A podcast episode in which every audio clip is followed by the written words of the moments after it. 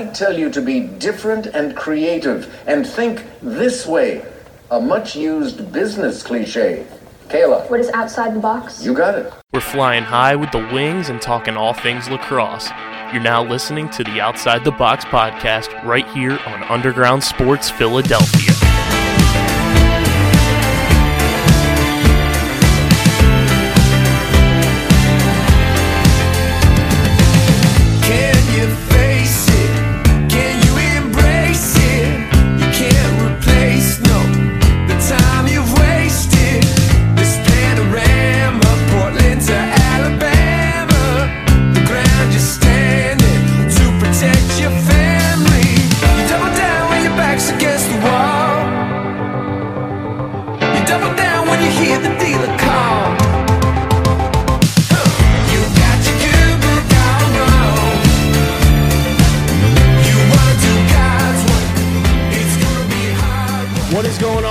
TB Nation, welcome into episode number 233 of the allegedly award-nominated, honorably mentioned, and of course viewable on YouTube, Outside the Box podcast, part of the Underground Sports Philadelphia Podcast Network. It's KB and DJ coming at you from Underground Studios. We got a lot to dive into, PLL, NLL, a whole lot more. We got some good stuff to dive into. But I was just thinking, Deej, because, you know, obviously you have your radio gig and everything. We record these typically kind of late on a Thursday night, just because it gets the funny ha-has going. Could you imagine if this was, like, late-night radio show? Oh, man. Or, like, dude, if our YouTube was just, like, constantly running with content and it's just like, oh, yeah, Outside the Box is on at, you know, 11 o'clock at night to 1 in the morning. That would be amazing, dude. Like, oh, dude, the laughs would be top tier. The Discord people in the chat. That's what the goal. That's the goal, though. That's it right there. That's the goal, is to get the YouTube and the Twitch and all that kind of stuff running like a full time, like never ending hub of content, like 24/7. We're live going, and to make that happen, make sure you're following us on the socials at OTB Lax Pod. Which I was very pleased to see. Deej, we got a new follower. I don't know, because we're both logged into the OTB account. See, Chase Scanlon followed us? I did. I was like, wow, Chase knows who we are. Nice. Just made his Twitter. And, like, I looked at it for a second. I was like, is this me? Like, because, like, it came up, and I was like, right. Is this my page, or is this OTB? And I, like, clicked on it. I was like, oh, okay. Where is it? And I, like, scrolled. I scrolled a little bit, and I'm like, oh, okay, yeah. And then I looked to see, like, who he followed, because he was following, like, 30 people before he gained a little bit of followers. And I was like, all right, we're one of the sources for Scanlon getting his news. Nice. So shout out to Chase, probably a future guest at some point. He's playing for Six Nations as well, which is, that team's just loaded. Loaded. Which we'll have a very fun tweet that I saw about the MSL championship going on. I don't know if you caught that earlier today. I don't think I did. Wild stuff. It was a very hashtag this league moment. Ooh. But make sure you guys are following us at OTB LaxPod on Twitter, Instagram. Follow DJ at SCS_next great on Twitter. Get my man to 500 followers. God damn it. Like, come on. What are we doing, people? Get Deej to 500 plus.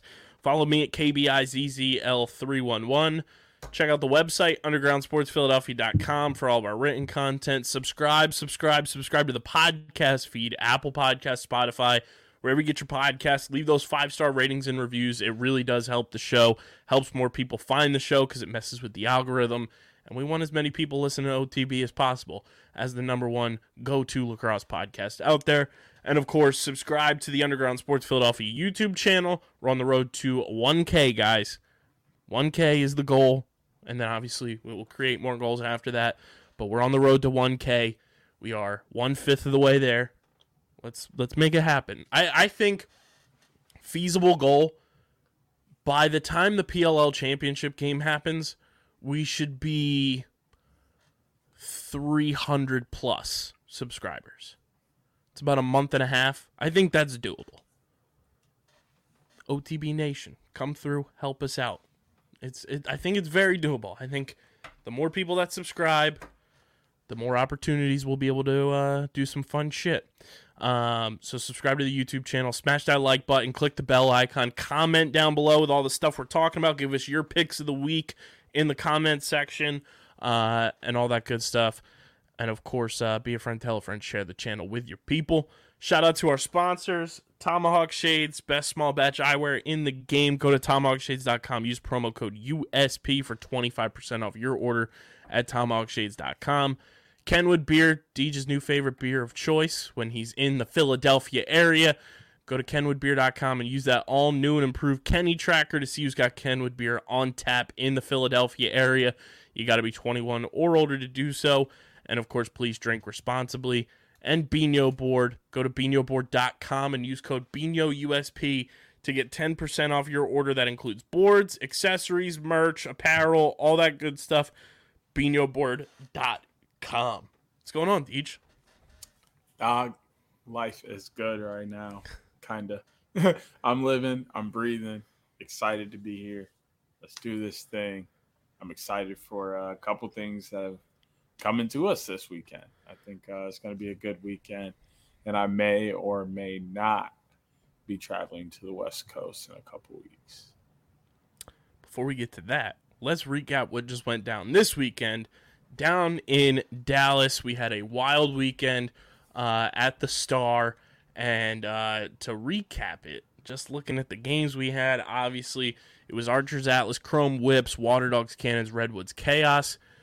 And outside of the, just removing the first game, all the games on paper relatively close. We're going to, quick hit all of these. Atlas beat Archers 14-9. They sweep the season series from the Archers. I mean, we talked about it before we started recording. I don't know what it is that Tucker Durkin has some sort of spell over Will Manny, but in two games that these guys played this year, Will was very limited in the opportunities and just the angles that he was given.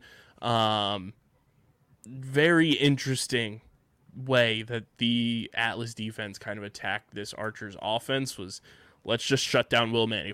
If Marcus Holman beats us, fine. And then in this matchup in particular, if Grant beats us, fine.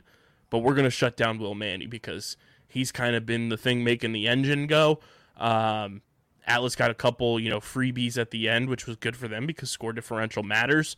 But overall, I think the bigger takeaway for me in this game was the Atlas defense just continued to stifle the Archers offense, which is going to be big in any future big matchup that Atlas has, including this weekend against the Water Dogs, and in the future against Chaos with the offense that they have when they play in Seattle.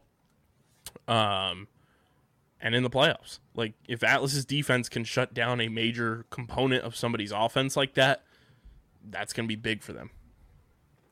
Yeah, I mean, like the most impressive part was it wasn't a lock off. Like he didn't just shut him down and take him to the side and take him out of the play. He was very much in plays.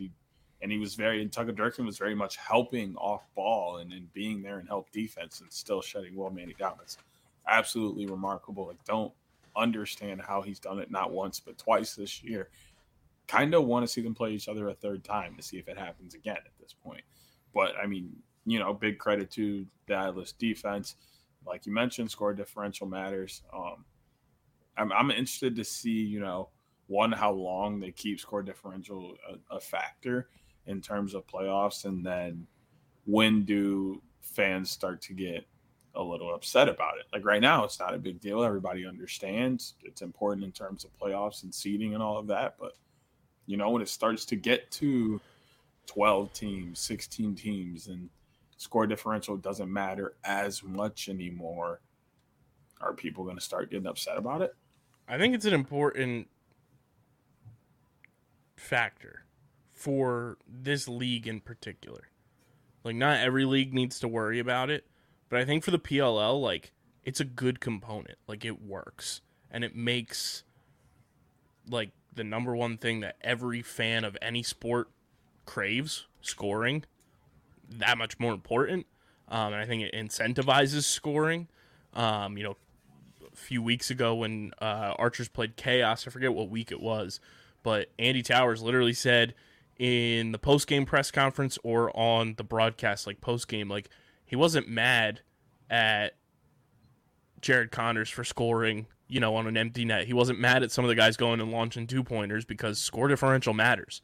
And he took it more as a thing against himself, not defending that late in the game to prevent that from happening, because now, you know, look at it right now, say the season ended today, score differential would mean Chaos finishes the 7th seed as opposed to the 6th seed, even though they have a current tiebreaker over the Redwoods. So, like, I like that it factors in, and I think it's a pretty, like I said, good way to incentivize scoring more. And that's what, you know, the PLL wants. They want to see as many goals as possible scored, not only for, you know, their Cash App sponsorship, but, like, they want to see that happen just for, you know, you get the highlight reel type stuff. You get 2 plays on SportsCenter this past week. Like, they want as much scoring to go on as possible. And then I think it also makes the defenses, like, be on their P's and Q's. Oh, I'm definitely not saying I don't think they should take it away, but I mean, eventually it's going to go away. Like, yeah, it's not. I don't know if it will. I just don't think it's the factor of having 20, 24, 28, 32 teams. Like, the chances of you having a tiebreaker. And do you think the PLL will get up to 32 teams though? I mean, it's going to get pretty high to where you can use just strict head-to-head as a tiebreaker. That's, like, eventually what it's going to go to, because that's just going to be so much easier. I don't know, because the way I view the score differential right now, like, as a comparison type thing, is, like, how hockey and, like, the Premier League have, like, points. Yeah. Where, like, wins and losses, like, matter, but in a way they kind of don't. And the points are kind of what, like, make that first tiebreaker in the standings. That's kind of how I view score differential. Yeah, but I think eventually that's going to be a problem. If a team goes 2-0, 3-0 against a team, but their score differential is worse because of how they played against other teams, they're going to be pretty peeved about that. You know, so eventually I think it comes more from the league side, like players and coaches being like, yeah, I get the whole score differential thing, but, like, that's bullshit. We beat those guys 4 times this year, and they get to go to the playoffs because they played better at other points than we did. That's bullshit. I mean, I know me as a coach, I'd be fucking pissed. I'd be like, it's not fair that we fucking crushed those guys 4 times this year, and just because we lose to these 3 guys by this much, we can't play in the playoffs. That's fucking bullshit. You know, I'm playing front office member. Score more. Yeah. Okay, front office member. I'm just saying, like, that's the rebuttal in a sense. It's like, yeah, sure, you beat up on that team, but in your other games, what did you do? I mean, that's just bullshit in my opinion. I don't care. At the end of the day, you're out there to win and lose, not lose by less or win by more. You're just out there to win and lose. So eventually that's what it should come down to. I think the only way it changes is if they implement, like, a points thing, like soccer or hockey or something like that, where, like, a win gets you X amount of points, and then the points determine the standings and stuff like that. That's when I see, like, score differential kind of taking a back seat. I just think I like score differential. I'm a huge fan of it. I don't see it going away anytime soon. I just wonder how it plays with the public, like, when this gets bigger and becomes a more mainstay sport. I think if we're talking, like, next 5 years, I don't see it going away. No, I don't think it'll be next 5 years, but I'm like, this becomes a, like, potentially 5th biggest sport in America. Like, how does that roll over? Like, could you imagine, like, the Lakers beating the Clippers 4 times in a year, but there's, like, some stupid tiebreaker and they're tied in record and the Clippers get to go on and the Lakers don't? Do you know how quickly LA would burn down? I'd be there. I'd be there for the tweets. Like, oh yeah, I would 1,000% be there. For that engagement tweets, would be up. Yeah. Oh, 1,000%. But like, Josiah would be getting them jokes off. The city of LA would be under turmoil. Like, well, you know, like as if it's not already. Yes, I'm just concerned that you know, average fans won't get jiggy with it. And like eventually that has to be, you know, some sort of focal point is bringing in the average fan to just tune in averagely. Not saying they'll watch every single game, but you know, I don't see it going away. Like I said, until there's a points thing, and until like at the earliest, because me personally, right now, the way the league's structured, before we continue recapping Dallas. 20 teams right now feels like the sweet spot of like peak of like operating for a very long time once like expansion's like full throttle, because I view it in the same light as like the Premier League with soccer. In that sense, I think like 16 teams would be like the initial, all right, let's rethink score differential, because then it's a bigger number of splitting potentially, you know, 50% of the league makes the playoffs, 50% doesn't. That's the earliest I think it would happen, which I think we're like 10 years away from that at the earliest. I don't know. I don't know how quickly we get to 16. I don't know how. Yeah, no, I don't know. But yeah, I don't think it'll happen any earlier than 16. That's what I was saying is like, yeah, I think eventually it starts to hit a point where it's like, okay, like this works, but now we're. Mike, I know you listen to the podcast. Don't get rid of it. Because we have a team in the Whip Snakes that we were talking about before we started recording too. That's called a segue. Shout out Paul Blart. They beat Chrome 9-8. Chrome almost came back, which was wild. I think this was like second best game of the weekend.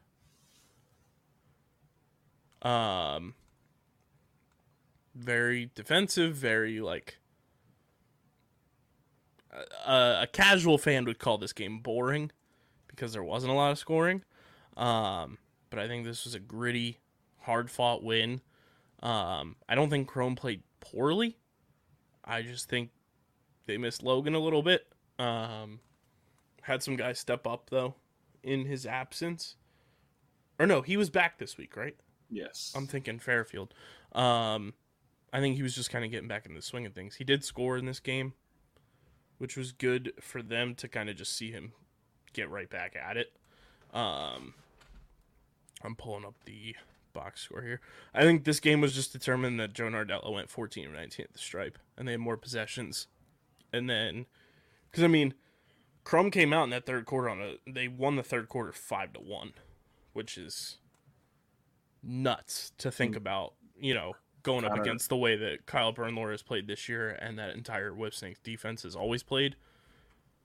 And especially when Chrome won the turnover battle too. Chrome only turned it over 14 times in this game. Whips turned it over 20. The ground ball game though is what won it, and the faceoffs. Whips had 33 ground balls to 18, and they won 70% of the battles at the stripe.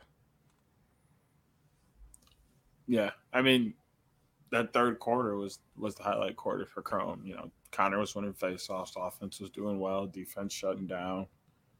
It was my favorite kind of game because I'm a defensive player, defensive coach. Like, it was fun to watch offenses have to work harder than the defense to figure it out. It was fun to watch defenses control the game and really be like, you know, as much as people are here to watch you today, they're here to watch me. This is about me. Have fun while I literally beat your ass. So, and it was so much fun to watch. But I say Chrome beat themselves more than anything. And Moore was just like literally just missed opportunities on the offensive side. Like, there were times where I was watching and I was like, oh, I feel like he should have done this or he should have done that. And like, not saying like I'm better than them by all means. Like, I know exactly what should be done, but like there's times out there where like you can see things as a fan or, you know, as a coach or just a spectator that they can't see on field because you have a different angle. So it's just stuff like that. Like, I was like, man, I really feel like they left about 3 or 4 goals kind of just hanging out there because they just, you know, didn't quote unquote do the right thing. So I think it was another one of those games that Whip Snakes just squeeze out. Mm-hmm. They're now 13-3 all time, I think, in 1-goal games in franchise history. Also, in that prior game, Atlas clinched a playoff spot with that win. Yep. So they're second team to punch their ticket to the postseason, along with Whip Snakes. Water Dogs beat the Cannons 15-14. Much closer game, looking at it on paper, than it actually was towards the end. A lot of new players again for this Cannons team, and I don't get it. We'll talk about the trade that happened as we record this on, you know, Thursday night. That happened today involving Cannons and Chrome. I mean, it's just what you and I said. Like, Cannons are like still figuring it out, and it's the season's almost over, and that's tough. And the Water Dogs look very, very good right now. They're in a groove. Our guy, Kieran McArdle, almost tied the single-season points total record. He had 7 points in the first half, which was disgusting. Water Dogs are good, man. They're on a roll right now, and it's good to see them kind of bouncing back against the 3 teams, which you brought up in the press conference with Andy Copeland, like, got the revenge on the 3 teams that beat them earlier this year. It's wild to think that Cannons beat this Water Dogs team with each team is now. Water Dogs look primed to be in a very good position for the playoffs right now. They are currently the 5 seed based on score differential. They're behind Chrome because Chrome has an 11 score differential. Water Dogs have 2. But Water Dogs have scored the 3rd most goals in the league. Atlas have 95, Archers have 92, Water Dogs have 90. They're also getting Mikey Schlosser back this week. He was activated, which is huge for them. And Ryan Brown is on the mend as well, which is big. Clip it. I mean, Water Dogs just look like they're playing with confidence. And I think that's what they were lacking in those 3 losses, was like they kind of just looked a little, you know, not confident in just everything going on. They were kind of playing, not scared, but for lack of a better term, kind of playing scared, kind of playing tense. Now they just look loose. They're playing fluid. 4 wins in a row. Didn't know how they were going to, you know, respond coming out of the All-Star break, coming off that high win against Whip Snakes going into the break. But they've won 2 straight out of the break, 4 in a row overall. They look like one of the hottest teams in the league, which is exciting because they're a very fun team to watch from top to bottom. Jake Withers looks like he's getting a little bit more healthy as, you know, the weeks go by. And Dylan Ward is playing elite caliber goalie, which is what they need. And to be honest, like, Water Dogs might be the one team I wouldn't want to run into in the playoffs.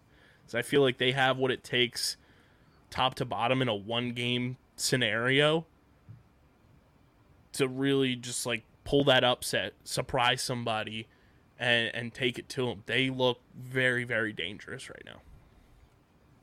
Yeah, right now they easily look like one of the top 2 teams in the league. Like, it's not a question. They have every, you know, you look at the attack line even without Ryan Brown, but then you put him back in.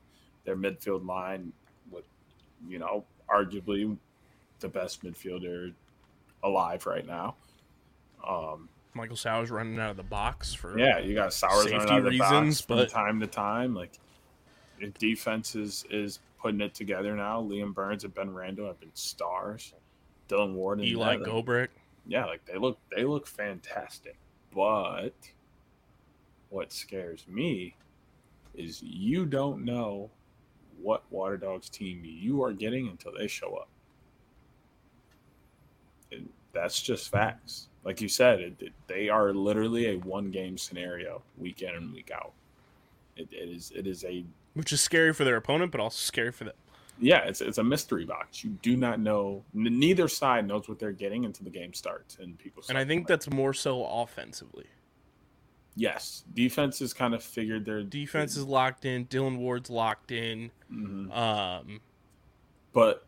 Really, if you're not playing well offensively, it messes with the whole team. You can be as locked in as you want defensively, but if you're playing defense a lot, it does not matter. You're going to get scored on. And they have a big test this week in Denver against Atlas, which is a team that likes to run. I brought that up to Copeland, and I brought it up to, I want to say, Michael Sowers in the press conference, like asking, getting ready for that elevation, getting ready for – a whole bunch of stuff, but they do have guys that have played in Denver, whether it's professionally or college, so they have brains to pick, which is good. But this week is going to be a big task for them to kind of prove where they are in the hierarchy of the league right now. But they beat Cannons 15-14. Like I said, Cannons just look like, unfortunately, a lost cause right now. Like, if I'm... Cannons, I might just be setting my sights on 2023, which is tough. They gotta figure out what they're doing with their 2 draft picks. Yeah, none in the first round, because with the first pick in the 2023 PLL College Draft, the Atlas Lacrosse Club select. Because Atlas have that pick. Cannons catch fire and end up in 5th place. Could you imagine? That's Earth 838. Cannons Lacrosse Club. We're in 616. Speaking of catching fire, Chaos caught fire this weekend. They get a dub over the Redwoods. 14-12. Redwoods are still ahead of them in the standings based off score differential. Only by 2, though.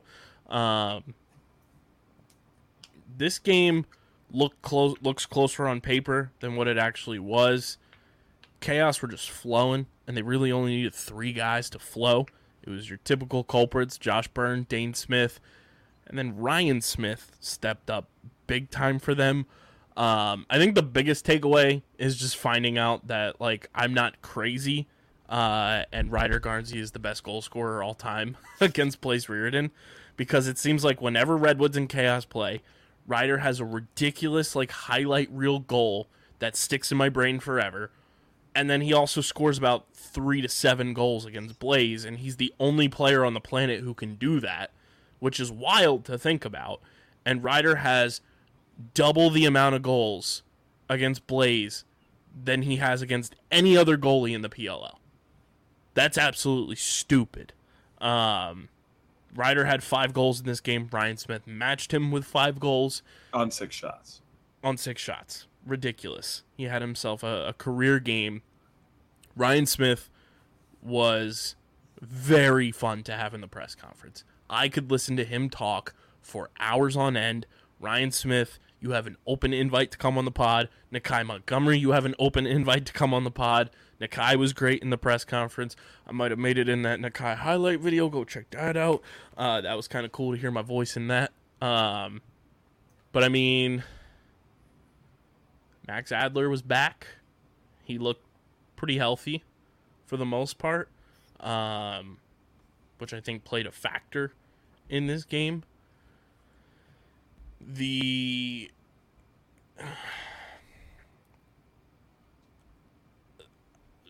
tweeted it and texted me from the start. Blaze made 3 saves in 15 seconds to start the game, and you were just we're fucked.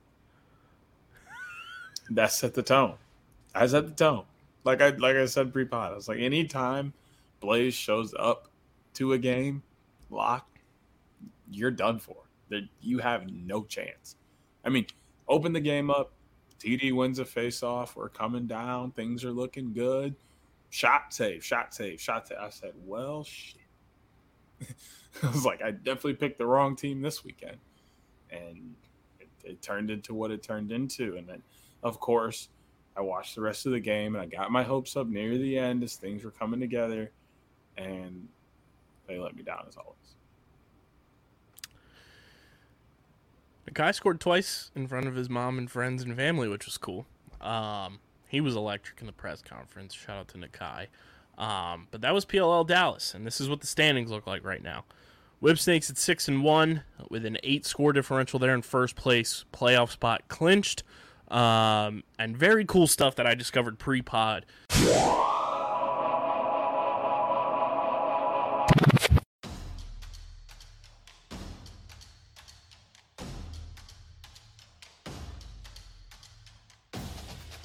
Top bins, top tier commentary. Top drawer, upper 90. You already know. You already know.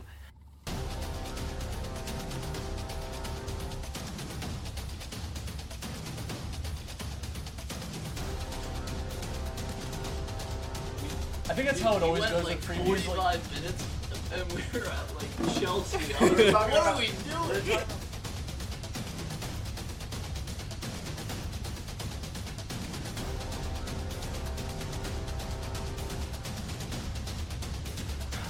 I'm Dominic Ponteri.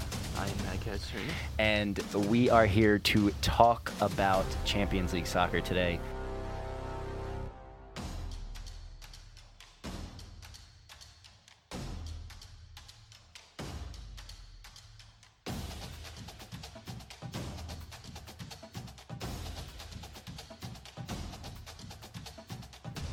It's Top Bins time. What's up?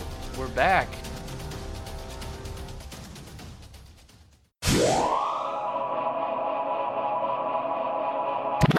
On the standings tab, there's a team predictions beta that gets updated on Mondays that shows the predictions for the postseason and the championship series. So to go through all of those, Whip Snakes and Atlas obviously have a 100% chance to make the playoffs because they have already clinched. Archers, Chrome, and Water Dogs have a 99.99% chance to make the playoffs, almost guaranteed. Redwoods are next up at 86.16%. Chaos are at 85.33%. And Cannons, I'm saying there's a chance. There's a 28.52% chance for you to make the playoffs. To make the semifinals, though, is a bit interesting. Whipsnakes at a 90.76% chance to make the semifinals. That is simply right now based off of them being the one seed and getting that bye week. Atlas at a 74.27% chance. Archers at a 64.79% chance. Water Dogs at a 51.61% chance. Chrome at a 43.72% chance. Redwoods at a 35.42% chance, Chaos at a 32.45% chance, and Cannons, you guys are at a 7.01% chance to make the semifinals. To make the championship, Whipsnakes at a 60.07% chance, Atlas at a 43.08% chance, Archers at a 32.52% chance. Those are the three best. Then it takes a big dip. This is an interesting dip. Water Dogs at a 19.23% chance. Redwoods next up at a 14.78% chance. Followed by Chrome at a 14.5% chance. Chaos. This is just all too fitting. A 13.8% chance. Shout out to the 13%. And then Cannons, to make the championship, have a 2.04% chance. To win the championship, Whipsnakes at a 37.06% chance. Atlas at 21.38%. Archers at 17.21%. Then we drop down to the single digits.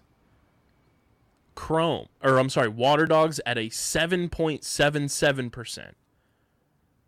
Redwoods at a 5.64%. Chrome at a 5.31%, Chaos at a 5.18%, Cannons at a 0.47% chance to win the championship.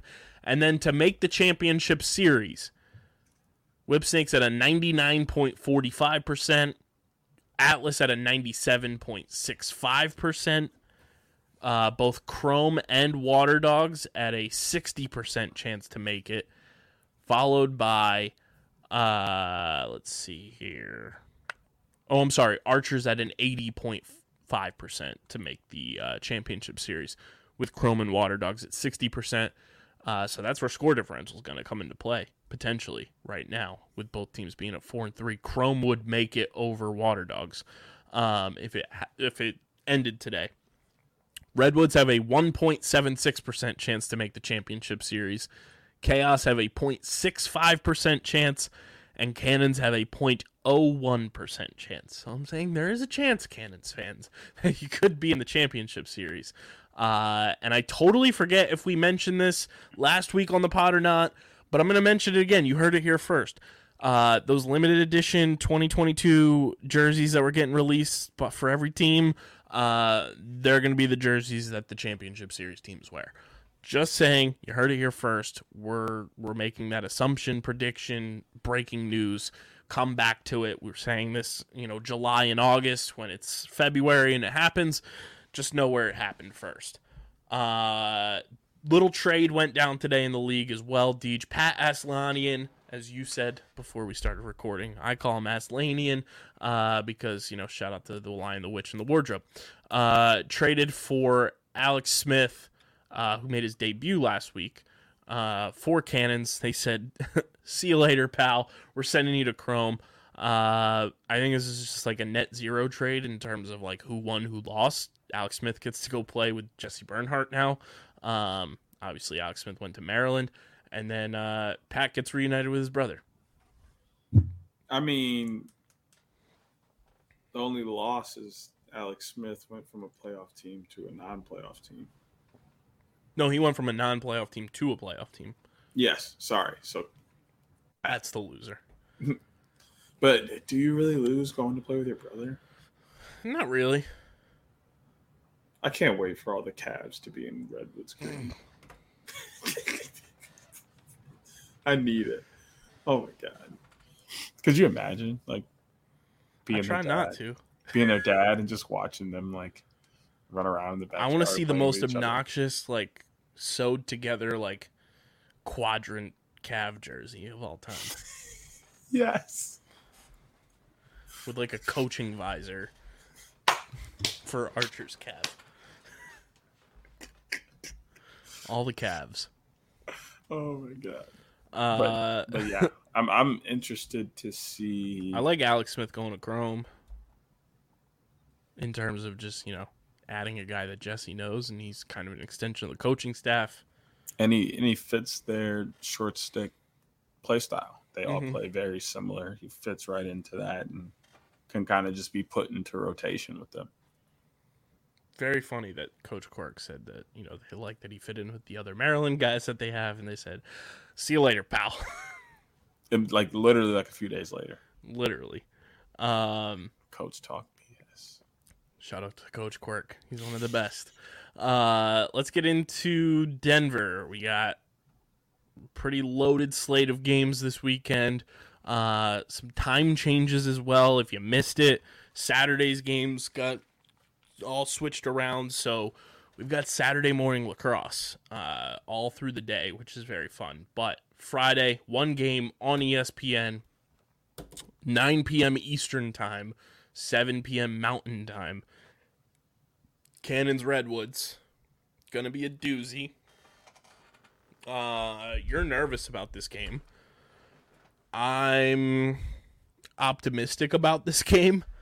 I think, quite honestly, I think last week was kind of just a punch in the face to say, hey, it's time to wake the fuck up for the Redwoods.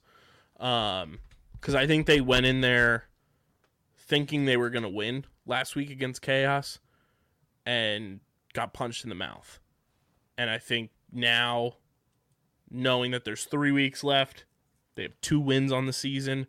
The way Ryder Garnsey has really stepped up as kind of a vocal leader on this team this year, which has impressed me a ton. And the way he was in the press conference last week, I think Redwood's like kind of realized it's fucking crunch time now. If they want to, one, make the playoffs, which looks like it's possible, but if you lose to Cannons, like that all goes away. Yeah, 100%. I'm just worried because, I mean, Cannons are in literally the bottom of the barrel. Like, every game is a playoff game for them, and they have the best clutch player to ever exist. And already, like, Lyle Thompson, this is what he lives for, is to play in lacrosse games like these. Like, and they're on the biggest stage ever. They're playing on ESPN prime time at 9 p.m. Like, what more can you ask for? You know, the only thing I can ask for is for the Woods to actually come out and play. We have the advantage at the faceoff X, in my opinion. Kelly's played there before. Yeah, Kelly's been good, but I think I like TD here a little bit more. We have the offensive firepower. I believe Jules should be back this week. He's listed as doubtful. I mean, I think he'll play even without him. I think we have the firepower to win this game. I also don't know, and this is truly like just speculation, I don't know what his altitude playing situation is with everything with, you know, post-COVID and everything that he dealt with his heart. Mm-hmm. So I don't know if that's also playing a factor in the doubtful tag or not. Could be wrong, but I'm not 100% sure. I know that was part of the reason initially when he didn't play in the bubble. I think he played in Salt Lake City last year, though. Okay. But I'm not mad at them, like, keeping him out another week to get him fully back. Not at all. Ryan Hallenbeck out for the season. It's tough. Mitch Bartolo made his debut last week. Kinda. Didn't really do much. Didn't really play. I could have sworn saw him out there for maybe 2 shifts, maybe a little more, but like even if he was out there, he wasn't noticeable. He didn't really have the ball in his stick. Like, I don't know. DeMayo plays this week. I hope so. And I think that alleviates some of the Jules missing. Yeah, that's what I was going to say. I think shiftiness he brings that same kind of play because he has the same body style, the same shiftiness, the same dodge downhill, have, you know, looking for the shot first, open guy maybe, okay, I'll roll back, dodge again, and go from there. Like he has very similar play style to and ideologies as Jules does. So I would prefer to see DeMayo in over Bartolo, not because I don't want Miss Bartolo to play, but just in terms of how the team flows, DeMayo's better. It's like I mentioned with Archers having Connor DeSimone at X over Matt Moore, not because Matt Moore isn't a good X player, but Connor DeSimone just plays closer to Grant Ament, which is, you know, they don't have to do too much adjusting between the two of them. Also forgot to mention throwback jerseys this week. Shout out to everybody not coming at me for my hot take on Twitter, saying I don't get the hype about the mesh jerseys. You do you. They put them on sale. They don't look like the ones they're going to be wearing on the field because I zoomed in on them things. We'll see how they look, you know, during a game, which will be interesting. I mean, half of them things look nice at first glance. Half of them things are kind of meh to me. I think it's a nostalgic thing. Which for everybody at home who knows me knows I don't have that nostalgia factor playing into my fandom and my love of the sport. And I also think you should watch more college because you would see more porthole mesh jerseys, and I think you would like it more. But maybe I don't watch college because there's more of that, and I think it's ugly. You need to just reevaluate your life. I calls them as I sees them. I'll say the banner to click to go buy the jerseys on the website looks pretty clean. It looks very like 80s, which I like. Cannons Redwoods first game, and then we get 3 games on Saturday, so very different vibe than in the other weekends we've had this year. Saturday at 11:30 a.m. Eastern Time, Chaos Chrome. I think that might be the best throwback jersey matchup of the weekend.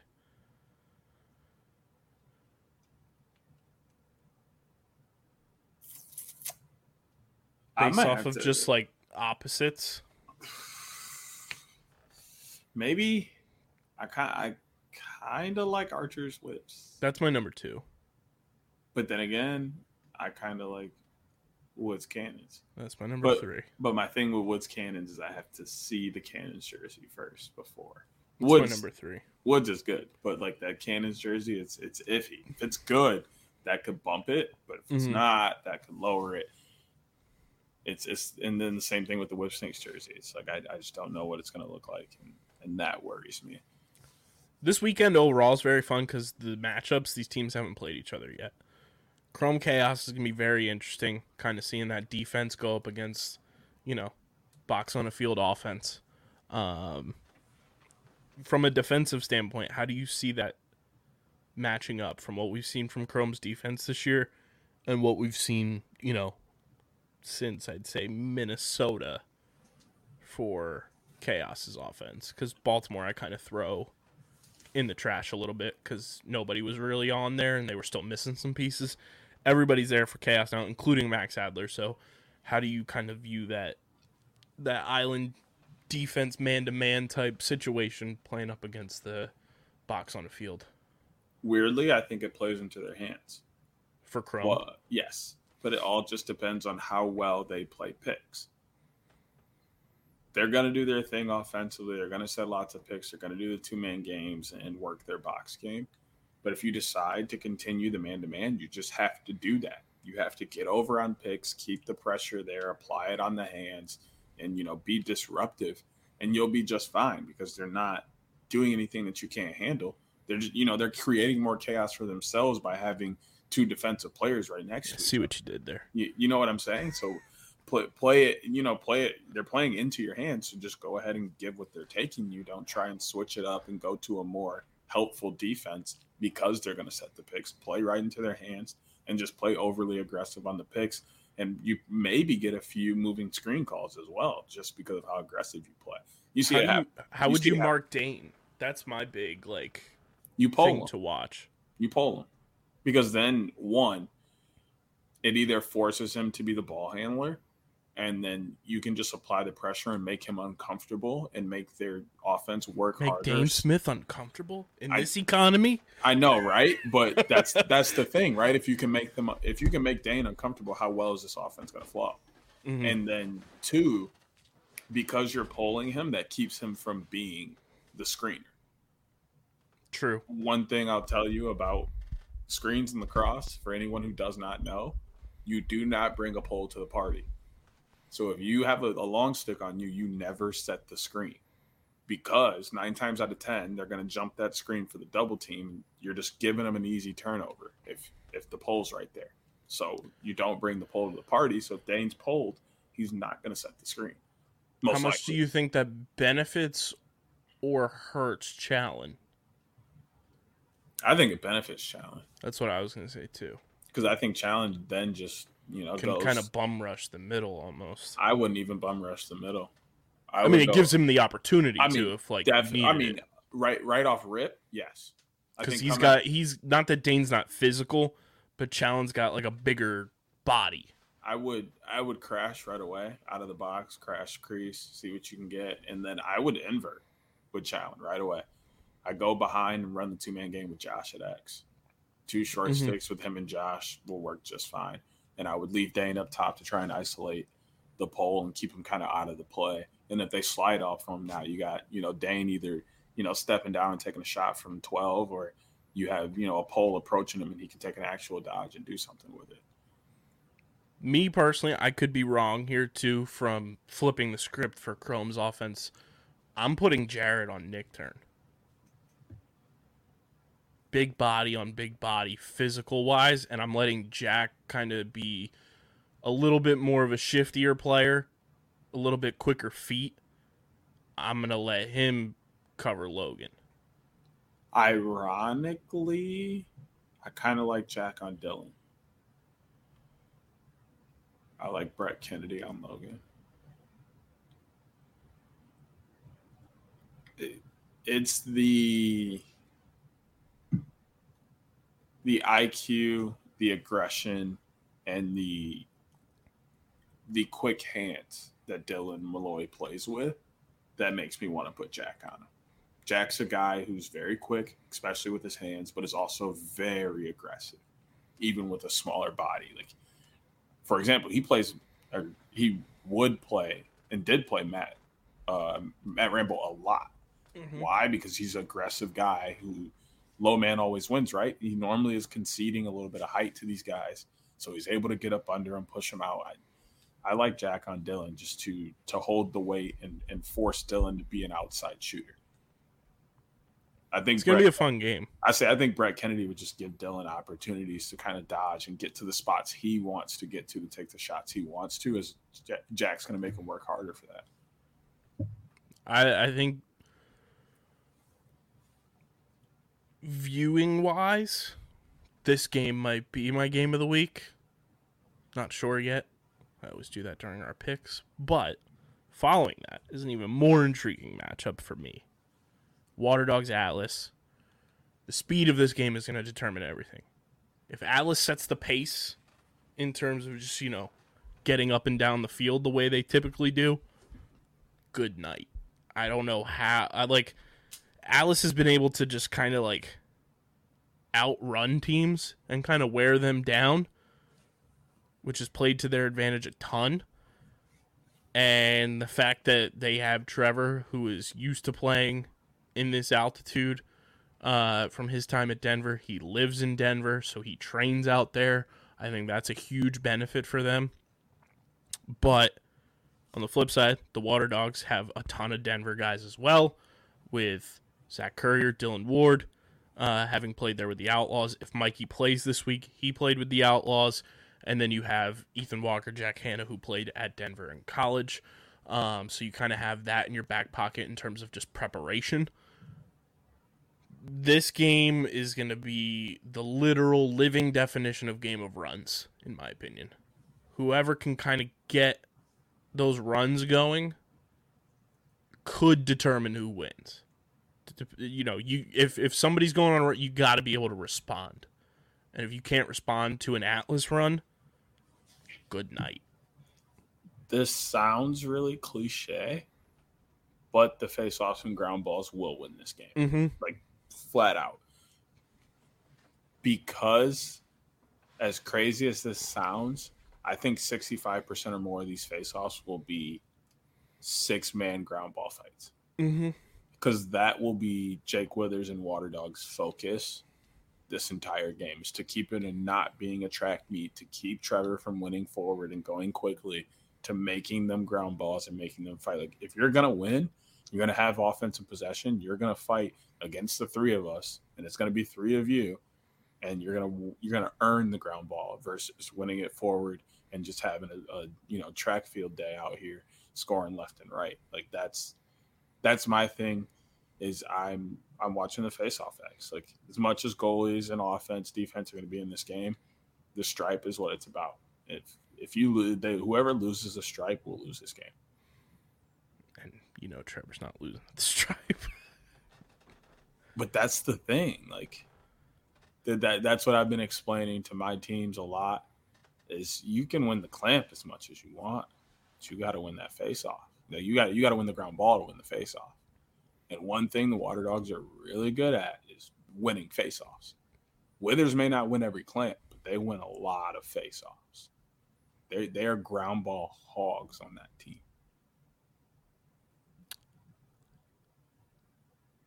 It's gonna be interesting. I think the other X factor. This is a big you know, what if scenario, if Mikey plays, I'm looking at Mikey Schlosser versus Cade Van Raphorst in a 2-point game. To be completely honest, like Mikey is like the 2-point threat for the Water Dogs offense, if we're being honest. No, he's not. He's the guy that scores 2-pointers for him. Connor Kelly. Yeah, but with Connor Kelly, I feel like it's way more situational in terms of like in game. The way Mikey's played for them since he's gotten there, like they've let him kind of just rip it when he's got like 1.5 2-pointers. He's definitely got more than that. You sure? I would say I'm about 87% sure. That's a large number. Let's see. I think you can go to like career stats now. Yeah. Which is awesome. Getting up there in that pulling stats up their world. Roster. Pulling up, getting up there in that stats world. Shout out Joe Keegs. The man. But yeah, he can't have more than like 4 stats total. He's got 1 this year. I do know that. I remember that one.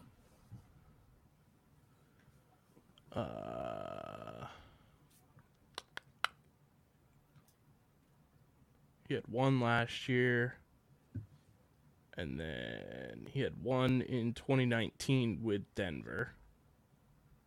So three. It's over 1.5. Barely, like I said. plus, if we being honest, that 2-point arc in the MLL was like that was like 1.5. Why don't we take it from here and push it over there? It's got like 3.5. It's gonna be interesting. I like this matchup a lot. He's a solid threat. I won't say he's not a solid threat from 2.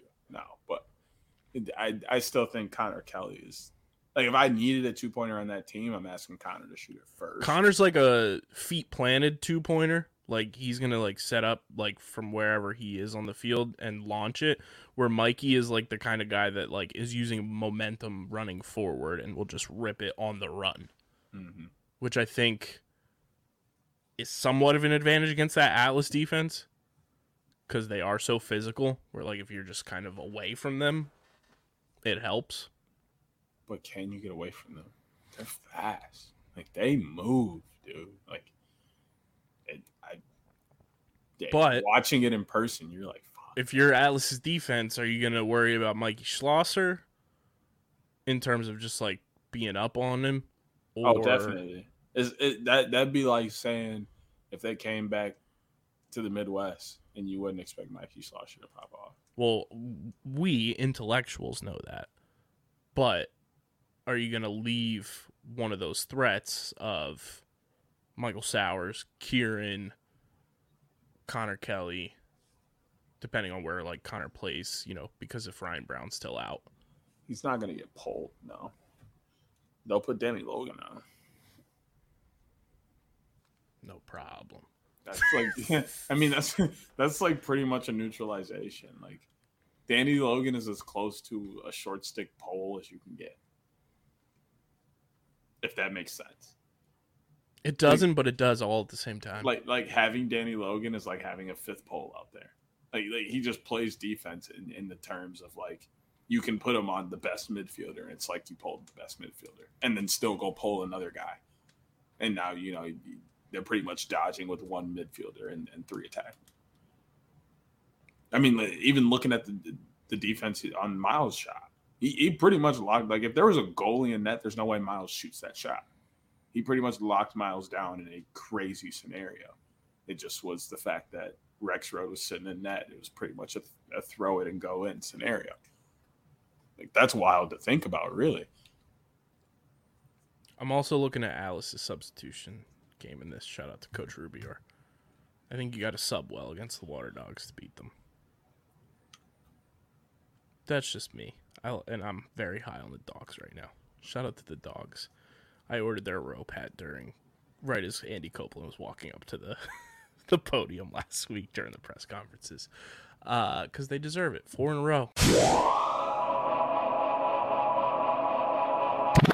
They Get in the Hole podcast, hosted by Stephen McAvoy and John Mavalia. Be sure to follow us on Twitter at Get in the Hole Pod, and be on the lookout for a ton of great content keeping you up to date on the world of golf. Releasing weekly, a part of the Underground Sports Philadelphia family of podcasts, wherever you listen to your favorite shows. I think Courier's got. Yeah, I think you need to take advantage of this weekend, mm-hmm. and kind of play a lot of both sides. Mm-hmm.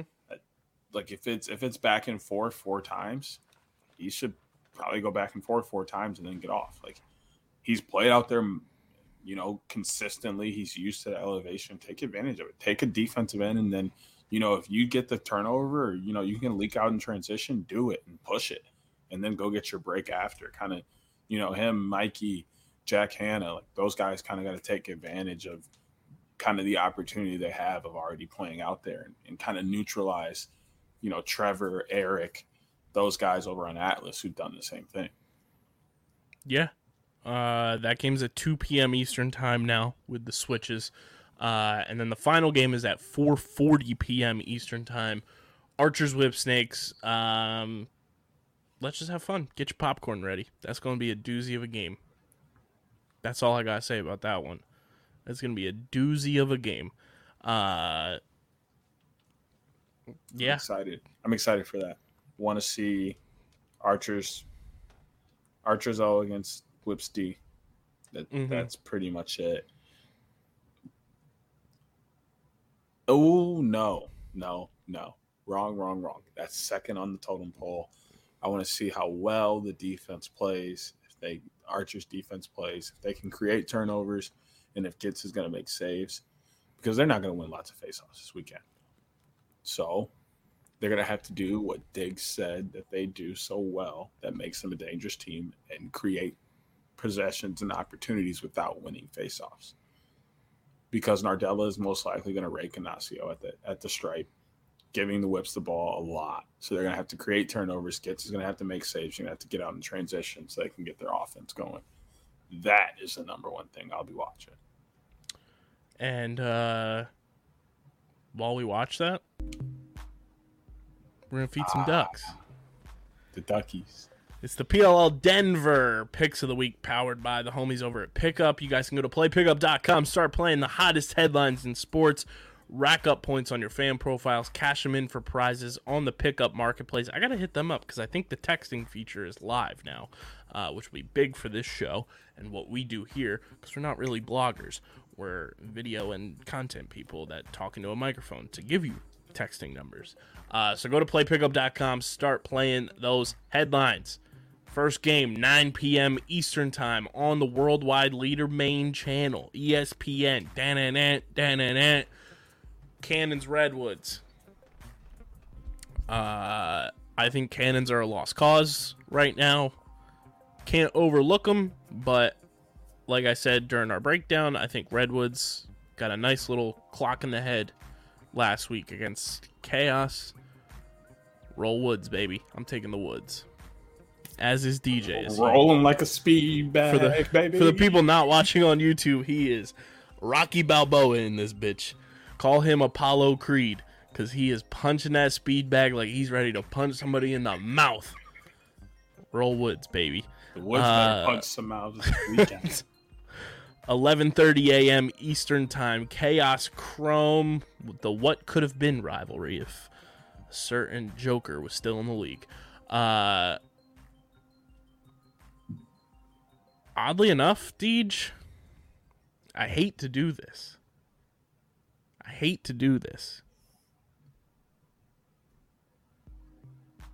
taking Chaos.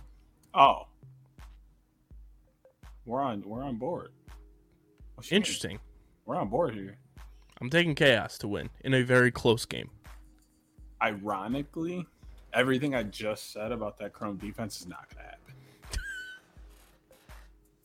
They can go out there and try and play the picks as best as they want, but that offense is going to carve. I don't know how they're going to do it, but they're going to carve them to pieces.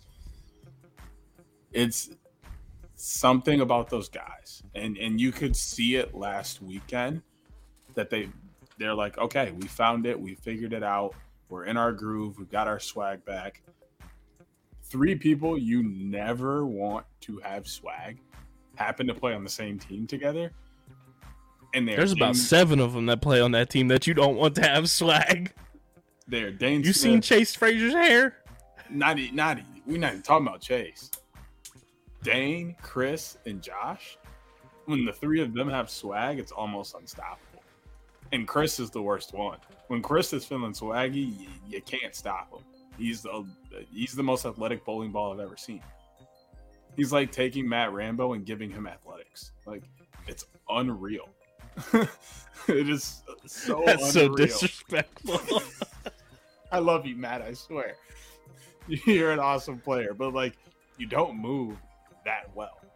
I'm not gonna lie, sometimes I like watch Rambo dodge and I'm like, he dodges whiz wit. I'm like, he got open off of that. Like, that worked. Don't fix what ain't broke. I ain't knocking it. Do your thing. But Chris is insane when he's got swag. You add that with Air Burn and you know, Great Dane, Daner, Smithers. I don't need, whatever you want to call the guy. Unreal 3. I think they're going to keep it rolling. I like chaos this weekend. This is going to be a big Chase Frazier game. Just saying. Water Dogs Atlas. I'm putting the stamp. This is my game of the week. This is my game of the week. Get your popcorn for this one. I like this matchup just across the board. I think it's very even almost in a lot of ways. How do you see this one playing out, Deej?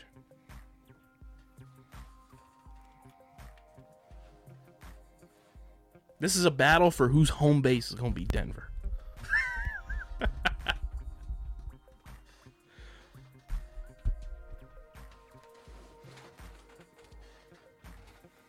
I got to go Atlas.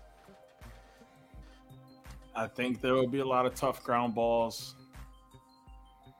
but I think it comes down to the defense for Atlas. I think they're just a little more scrappy, a little more aggressive there, and they'll be able to make the Water Dogs defense or offense more uncomfortable than their offense will be made. So it's going to come down to offensive opportunities, and I just feel like the Atlas offense is more settled.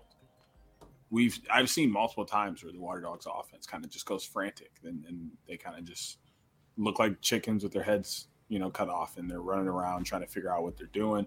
Atlas doesn't do that. Like, I've literally never seen their offense. Well, I shouldn't say never, but in the recent, you know, memory, they do not do that.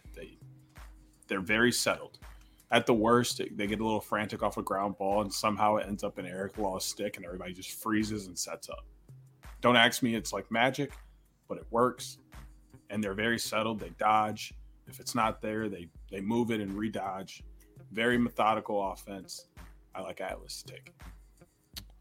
This game is going to come down to who has the ball last. I quite honestly think, as stupid as that sounds, like obviously, but I think this game could easily be tied with 30 seconds left in the game. I have really liked Michael Sowers running out of the box lately. I think it's really created, to use his word, a new layer, a new dimension for this Water Dogs offense where it opens up more of a lethal aspect of shooting, I think, for Kieran. I think it gives Connor Kelly more shooting opportunities. And obviously Ryan Brown was out, so that obviously creates more opportunities as well for Connor Kelly. I just like what it's done for their offense. And obviously you want Michael Sowers to be healthy and be able to play an entire game, but I think even when he's healthy, Andy Copeland should continue to do what he's doing because I think it really has opened up new avenues for this Water Dogs offense, and that's why I'm picking the Water Dogs to win this game. I really like the way that their offense is kind of clicked. They haven't really skipped a beat with that happening, and yes, Trevor is the most dominant faceoff guy in the league right now, I'm just wondering how much he's going to be able to run. You know, is it going to be increased from what it was in Dallas? I asked him after that game, you know, was that part of the plan for him to just kind of get off? And that's what he said. Don't know how much he's going to add into that. Not that it really matters, because I still think he's gonna really bully at the stripe. But he and Withers have a very fun rivalry and two very different styles of facing off as well.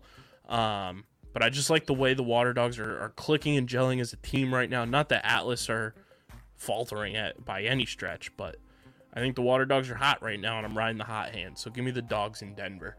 Final game. 4:40 p.m. Eastern Time. Archers versus Whipsnakes. I think this is a matchup that everybody's been kind of waiting for. Everybody's been salivating about. This Archers offense, this Whipsnakes defense. How do you see this one going down, Deej? This is my game of the week. For everything I just mentioned, we were talking about in the preview.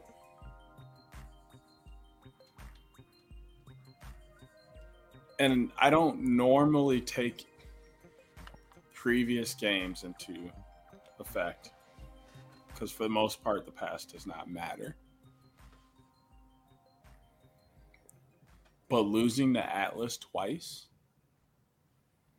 and being shut down twice is really going to infuriate Will Manny. And I think, you know, he gets going very early, which only ignites the rest of the offense. And you have to overemphasize on Will Manny. Grant Ament's going to pop off. Obviously, Marcus Holman, Tom Schreiber. The list can go on. And that's crazy to say with how good the Whipsnakes defense is. I just don't think they have enough to take down a hungry, angry, high-powered Archers offense, even without the ball.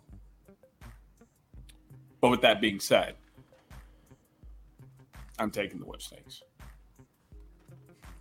Talk about a plot twist. Did not see that coming. Dude, Nards is not giving the ball up. I mean, just with the way that you were laying that out, I did not see that coming. Because I'm taking the Archers for the reasons you said there. And I think this is the week that Grant finds a way.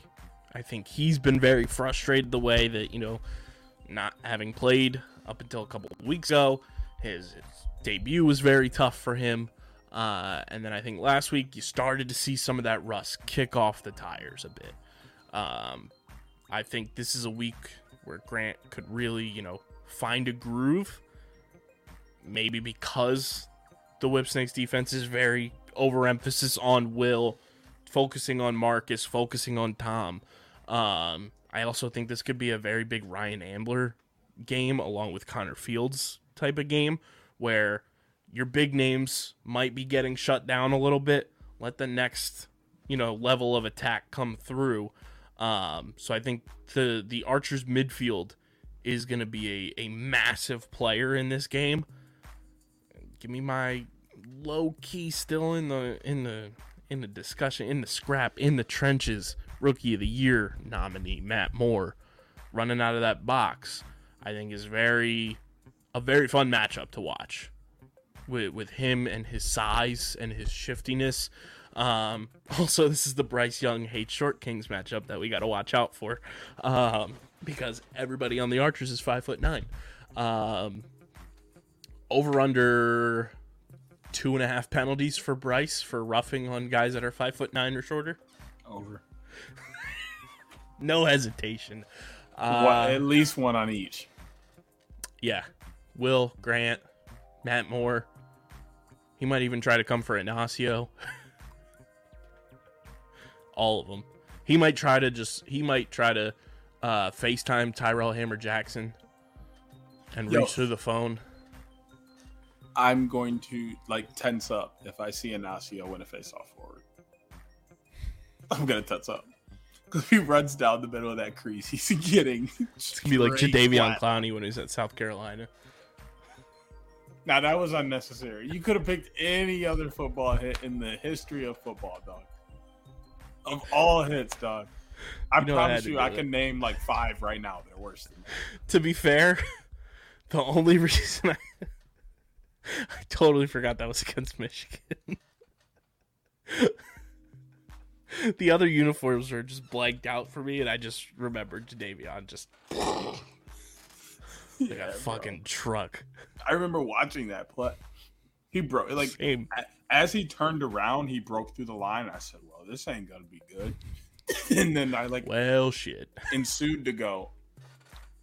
Like Jaw was in my lap because, like, I mean, he popped it off and grabbed the ball all in one. Like he popped his helmet off and grabbed the ball all in one move. That is superhuman. Yeah, we'll see what Bryce Young does though. It's like Bryce Young is like the Winter Soldier when it comes to seeing 5'9" guys. He gets the code read off to him and just goes into a fucking killer mode. Love that. Oh, this video is going to have so many dislikes from Bryce's family. But those are our PLL Denver picks of the week. DJ and I are going both with Redwoods. We're both going with Chaos. I'm taking the Dogs. DJ's taking the Bulls. He's taking the Whips. I'm taking the Archers. And those are our PLL picks of the week, powered by Pickup. Deej, we have a new commissioner in the NLL. Obviously, it sucks that we saw the very first guest in show history, the very first episode in show history with the former commissioner, Nick Sakiewicz, come to an end during the season. But the NLL names Brett Frood the new commissioner of the league, former Brown lacrosse captain.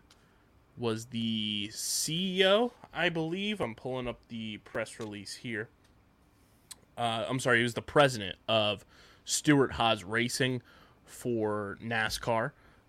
Two-time Ivy League champion. And like I said, former Brown Lacrosse University lacrosse captain. From everything I saw on the interwebs, from people reacting to this, and you and I were kind of just talking about it from a standpoint of growing a team in NASCAR that is so on the rise right now. I think NASCAR's been the most popular it's been in my lifetime right now in terms of just casual fans, in terms of it being on my timeline. Like, people are into the whole racing thing. And to build such a successful business empire with Stewart Haas Racing, you know, Tony Stewart is, you don't even have to watch NASCAR and you know who Tony Stewart is.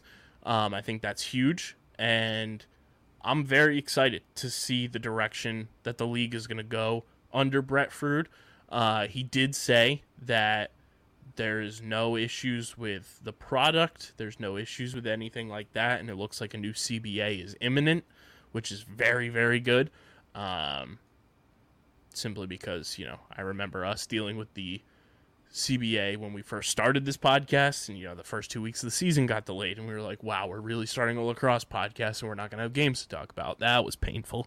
That was literally the first weeks of us starting this show. I was distraught. I was like, what the fuck is going on? But it sounds like a CBA agreement could be right around the corner. NLL free agency starts on Saturday, which is crazy. So buckle up because things are going to get nuts. I'm excited. I really want to get Brett on the show to kind of just pick his brain, see where he wants to bring the league under his leadership. But like I said, from everything I saw from players, coaches, people in the sport who know who Brett is and know what he brings to the table, it was 100% positive reactions, and that's exciting. When you see the likes of players, coaches, front office people, different people being excited about this for the league, that only gets me excited. So I'm pumped to see where this new era of the NLL is going to go under a new commissioner. Yeah, I got a chance to go to the press conference, which was awesome. He was very open, very welcoming, you know, and explained his time with NASCAR, what it was like working there, you know, and his connection to lacrosse and then coming over to NLL. he joked about quote unquote not being good enough to play in the NLL. And then, you know, he had buddies who played and stuff, and they were the first people to kind of hit him up and, you know, tell him congratulations. But he had lots of ideas about, you know, how to bring the game to fans and make it more appealing to fans, which I thought was awesome. He didn't shy away from expansion. Like, you know, he said it's going to be there. I don't think he's necessarily going to follow the same trajectory timetable that they had set, but I think the number of teams is still going to be around the same number, and I just don't think it'll be around the same time. He said, right now my focus is, he said 15, but we know it'll be 16. The 16 teams that are here now and their front offices and the fans that are coming to games and getting this, you know, to get on track and continuing to grow before, you know, we bring in new teams. But, you know, expansion's not off the table. They are expecting to continue to expand. And he said his main thing about growing the game from what he knows and bringing over from NASCAR is just being able to wear different hats.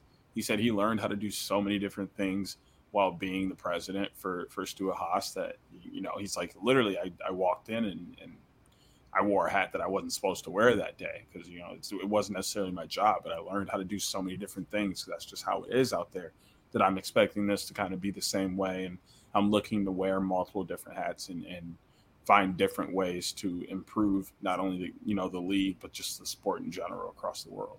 So I thought that was the best thing, was just his idea of not falling into a role that you know, that he's been given and expanding upon that to make the game better, not only, you know, just his league in terms of the game, but just the game overall. And I think I'm not surprised by the expansion thing, because when Sakiewicz was on the show that very first episode, he told us they wanted to get to 16, kind of see the landscape a bit, see how it goes, and obviously we're going to be at 15. Is Las Vegas 15? I think it's 16. I forget where we're at. Let's see. Teams. Come on, NLL website. But they wanted to get to 6, so we got Albany, Buffalo, Georgia, Halifax, New York, Philly, Rochester, Toronto. That's 8 in the East. Calgary, Colorado, Panther City, San Diego, Saskatchewan, Vancouver, Las Vegas. That's 7 in the West. So Las Vegas is 15. Okay. So we'll still have one more expansion team, I think, before they kind of completely pump the brakes a little bit. And I think it will be like 2 to 3 years before they start to rejuvenate again. I did get made privy to a list of cities that Sakiewicz was planning on. It's about 7 or 8 of them that have interest in Canada and the U.S. So there are other cities on the table, like ready to knock down the door when the time comes. One that I could possibly get, you know, credentials to. I want to say they were on the list. Columbus? No, closer to you. Detroit? Yes. I'm 90% sure. Dude, I would lose it if they brought the turbos back. Are you kidding me? 90% sure they were on the list. I know our long alleged San Francisco was on the list. Montreal was on the list. Montreal would be a good one. Seattle was on the list. North Carolina was on the list. Seattle would be nice. I forget the other ones. There was another California, I think. But it's about 7 or 8 teams that were on Sakiewicz's list, which I'm sure will be handed to Brett Frood for future expansion. But I'm excited. You know, it's kind of a new era. We'll see where it goes. But I am definitely going to try to get Brett Frood on the pod so we can talk to him, kind of pick his brain. I feel like it's only right, since we had Nick Sakiewicz on the pod, we got to have Brett Frood on the pod to talk about all of it. But I mean, it's a new era now, which is always exciting. It's nerve-wracking almost in a sense, but I think they have the right person in place. He's younger, which is also exciting, which kind of gives me the sense of just like his connectivity skills with the players. I want to see how old he actually is. But I think that's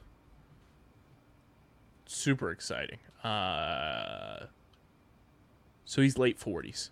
He's like going to be 47 or is 47. So, I mean, that's cool too. Like, you know, he's not that far removed from, you know, a lot of the veterans in the league. Yeah, I think this is huge for the league. You know, when I saw where he was coming from, had a lacrosse background, I was excited because you and I were very both like, what's going to happen? You know, Jessica Berman left to go to the NWSL to be the commissioner there. But I think this is a massive move for the league, a big power move. And I think it's only going to spell good things for the future of the NLL. So if you're an NLL fan, you know, apprehensive about new leadership, you know, it's always tough when a new commissioner comes in without even having spoken a word to Brett Frood. I have full confidence that he's going to lead the way and make this thing even better than when he found it, you know, when he got hired. Yes, I definitely think the NLL is in a fantastic position, and we're moving forward in the best possible way. It's just more, I'm excited to see new fan engagement, how he's going to bring in the new fans. And, you know, I'm not worried about old fans. I'm not worried about the products, much like he said. I'm just interested to see how he puts his footprint on the league and the sport. 100%. I'm super pumped. So welcome to the NLL commissioner, Brett Frood. It's been a while since we've done what we're going to wrap up with. Shout out to the boy. He's been having a fantastic season this year in the PLL.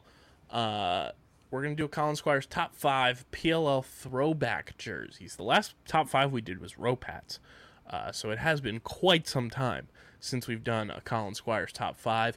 With the announcement of the throwback champion Porthole Mesh jerseys today, we're going to do top five throwback jerseys, incorporating those.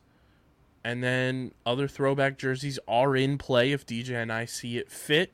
But we're going to do our throwback jerseys. DJ, I'll let you start. Since you're a fan of the Porthole Mesh jerseys, I'll give you the honors of getting the number one pick.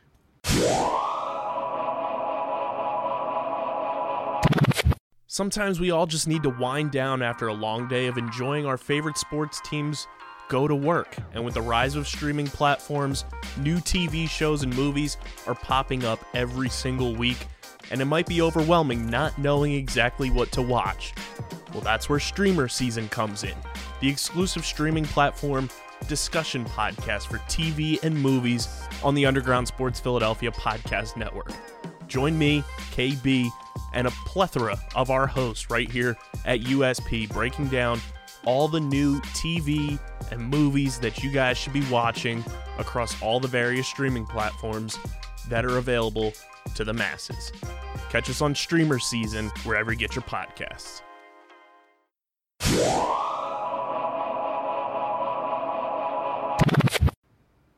Kicking it back, 2019, I really still like white and brown striped Redwoods. I think that might be one of the best jerseys I've ever seen. Just the contrast of light and dark in the stripes. But you also get, you know, the wood crest on the front, and it has the very light pop with the vibrant outline with the neon green. It's almost like perfect contrast of color with the brightness, light and dark. And then the crest is not too big, not too small, in the right spot on the chest. Very solid. I am going to go with my first pick. I'm trying to think. There's two that I have in mind, which I'll have the wraparound, so I can pick both. I'm going to go with 2020/2021, because they were both years. Black chainmail chrome. I think that was the best chrome jersey. It made so much sense with the Knight logo. They fixed the font for the numbers on those jerseys from what it was in 2019, where it was so fucking difficult to know if it was a 7, a 4, or a 1 from the press box. 2021 chainmail chrome, or yeah, it was 2020, had to have been. 2020 chainmail chrome black jersey is my number one. And then my number two is going to be 2019 Redwoods Trees. I thought that was the coolest uniform. It's a bit different than the re-released 2021 version.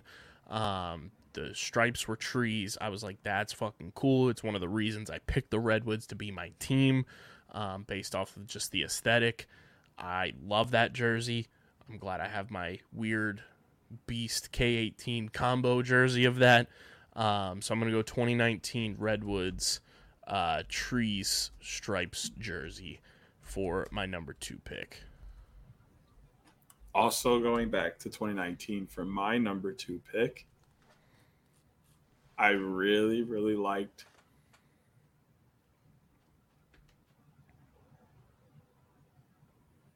I think the white more than the black, the original Chaos. And the pattern, the scorpion, and I really liked the red that they used. Like the red they use now is like very dark, and like it looks fine. Like there's nothing wrong with it, but they used a little bit of a lighter red in that first design, and it pops just a tad bit more. And yeah, I think that was probably the best Chaos jersey we've seen so far. Yeah, I love the stained glass. But this poor whole mesh is definitely giving it a run, in my opinion, obviously. You get the wraparound, so you get another pick. Number three.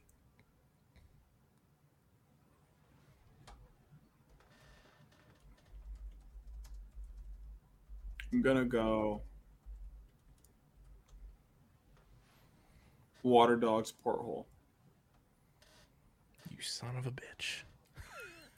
I like the way, obviously black porthole, it does look the best. When it does come to porthole, the colors look best, but black. And then the way the shade of purple they use, the way it sits on the black, looks very, very nice. I think another reason I don't like porthole mesh is I think the word porthole is disgusting. It gives me the ick. So just say mesh. Fair. But see, I think seeing it as much as I did today on the timeline, I was like, that word is gross. You scared of portholes, bro?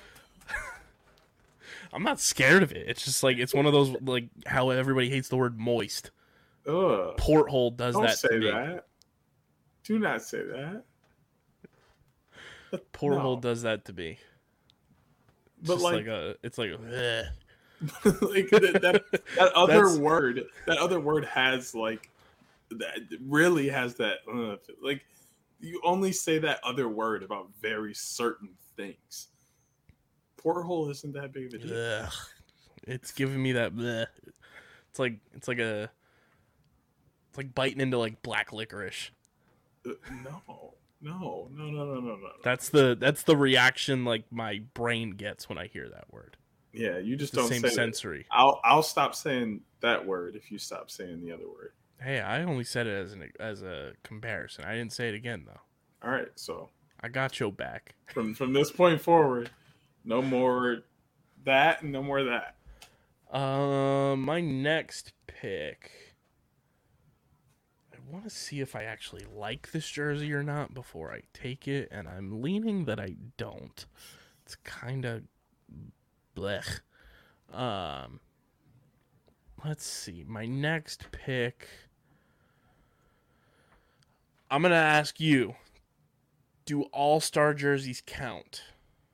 I was wondering the same thing. I'm leaning no, because it's not like a team jersey. But I'm fine including it.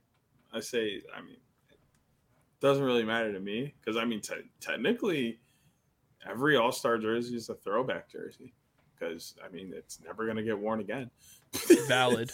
But I think that's what doesn't make it a throwback at the same time, is because, like, it doesn't have the opportunity to be worn again. Like, every other throwback jersey has the opportunity to be pulled out of the closet and put back on, versus the All-Star Game jerseys don't. Right. Yeah, I'm going to say All-Star jerseys don't count, because I would have taken the black tie-dye 2019. But with that being said, I'm going to go into, just based off a first glance look, I'm going to add one of the new throwbacks we got today. I'm going to take the Chaos new throwback, because, like you said, I think the black does look the best, and that red along with it makes it look. Them and Water Dogs were like my top two when I saw all of them lined out. So I'm going to go with the Chaos champion, John. And then I get a wraparound. So my next one is going to be, let's see. This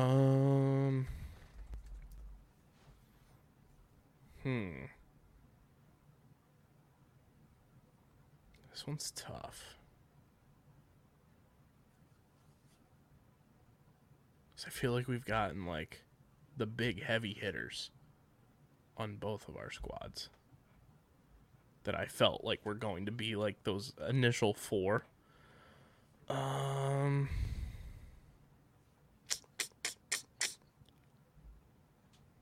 Let's see.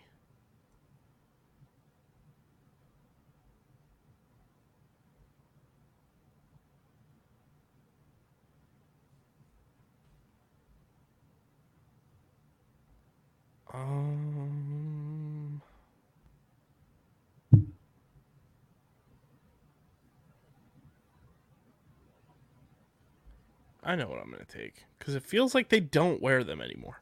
Don't know if I would. You fucker. You fucker. Give me the 2021 Whip Snakes. Red Johns. Such an asshole. The red snake skin is clean. You're going to like my next one, though. You are up with double picks. The first one is, since you took that one, I'll take the white archers that we never see anymore. I really liked that. It was just clean, because I don't even think they wore white. They didn't wear white shorts most of the time. They wore blue ones. Yeah, they wore the navy shorts. With the navy helmet, I thought it looked really clean. I like that look a lot. And then the orange was the accent. Very, very clean look. Lastly,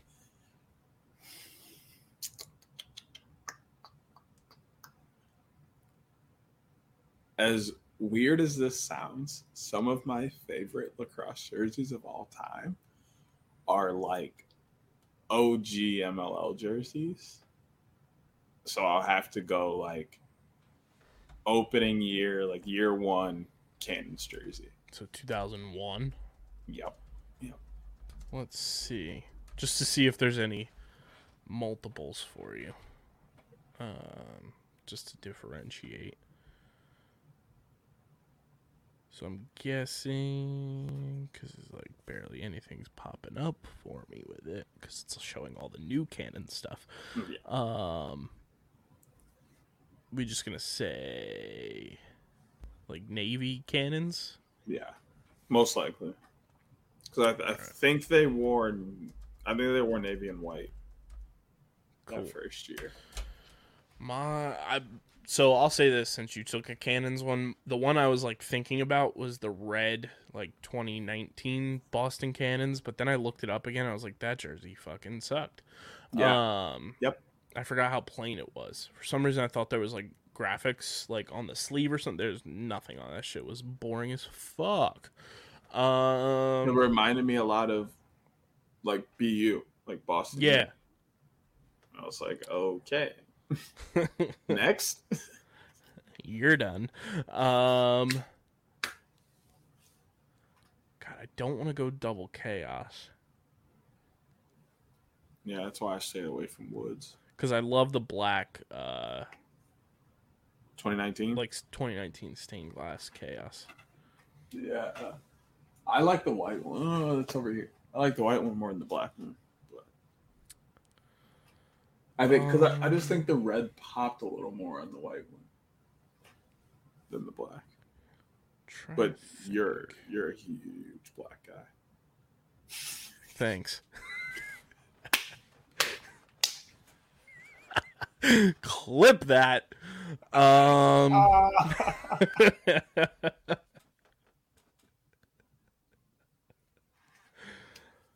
Let's see. I mean, do the limited edition jerseys from last year count as throwbacks? I was thinking about those for a minute. But they also were never worn. That's what made me stop thinking about them. So I was like, they can't. Like, can they be throwbacks if they weren't worn?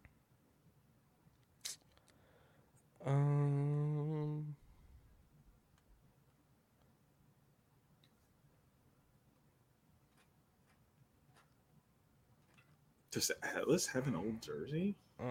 They haven't really changed much. They changed like minor details going into 2020, but that's about it. That's what I thought. Yeah.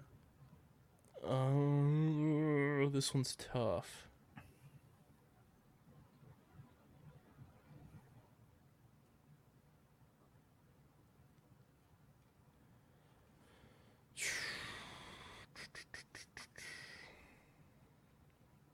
You can throw that black All-Star John in there. That's cheating in my book. I'm gonna go with the 2019 black stained glass Cannons. Chaos. Chaos, yeah. I was looking at like your last pick. Yeah, I like that jersey a lot. It's very nostalgic. That's when a bunch of the Chaos boys came on the pod too. Yeah. I think that jersey was dope. It was very different, stood out. So, yeah, that's going to be my last pick. Any honorable mentions? I mean, we could throw the All-Star jerseys up there as honorable mention. You really like the black. I really like the colorful tie-dye. I like both. I just thought the black like made the logo pop.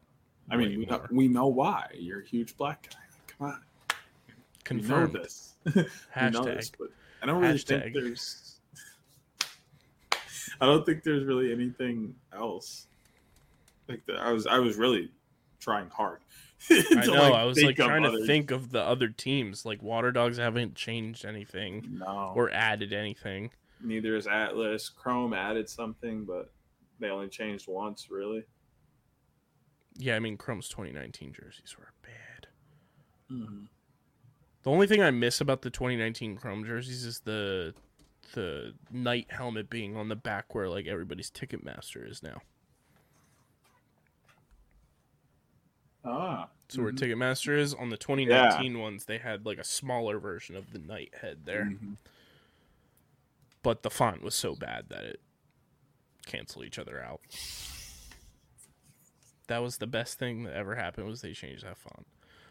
So to recap, DJ took the white with brown stripes 2019 Woods jersey, the 2019 white stained glass Chaos jersey, 2022 Water Dogs champion mesh throwback jersey, 2019 white Archers jersey, and then OG 2001 Boston Cannons navy.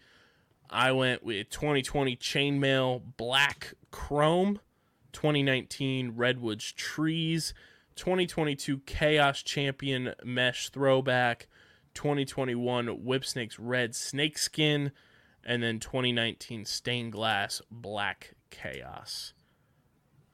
I think they're all fire.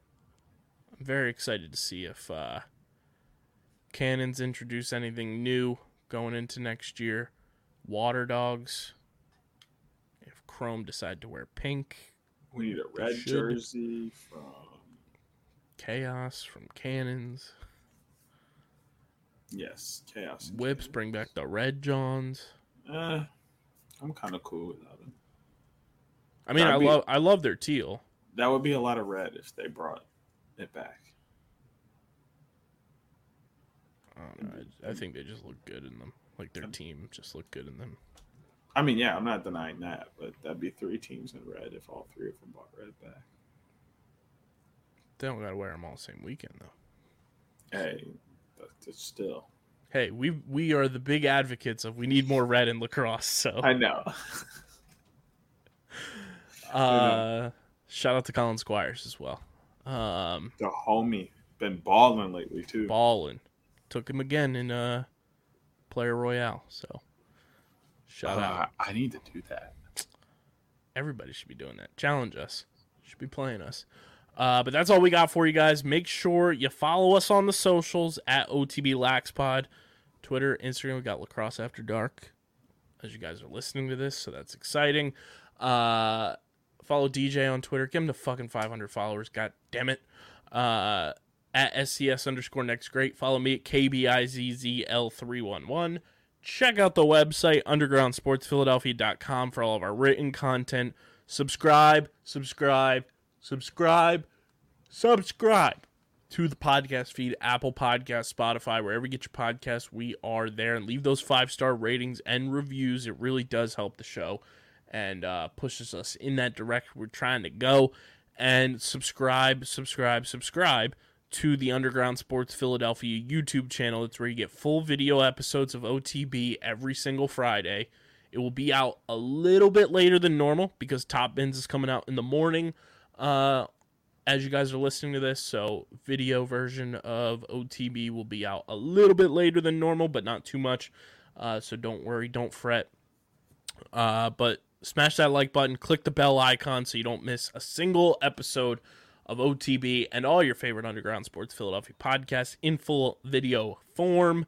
Comment down below with your Colin Squires top fives as well. We want to read them in the comment section of throwbacks. Maybe we forgot some because we're recording this, wee hours of the morning. Maybe we forgot, a very good throwback. Or maybe you like some of the new Champion Johns better than the Water Dogs and Chaos. So let us know in the comment section below. Shout out to the sponsors, Tomahawk Shades, Kenwood Beer, Pickup, and Beano Board. All their information is linked in the show notes on audio and in the description on YouTube. This has been episode number 233 of the allegedly award-nominated, honorably mentioned, and, of course, viewable on YouTube, Outside the Box podcast, part of the Underground Sports Philadelphia Podcast Network. For DJ, I'm KB. Let's enjoy some fucking kick-ass lacrosse in Denver this week, ladies and gents. And until next time, we're getting the heck up out of here. Peace. Peace.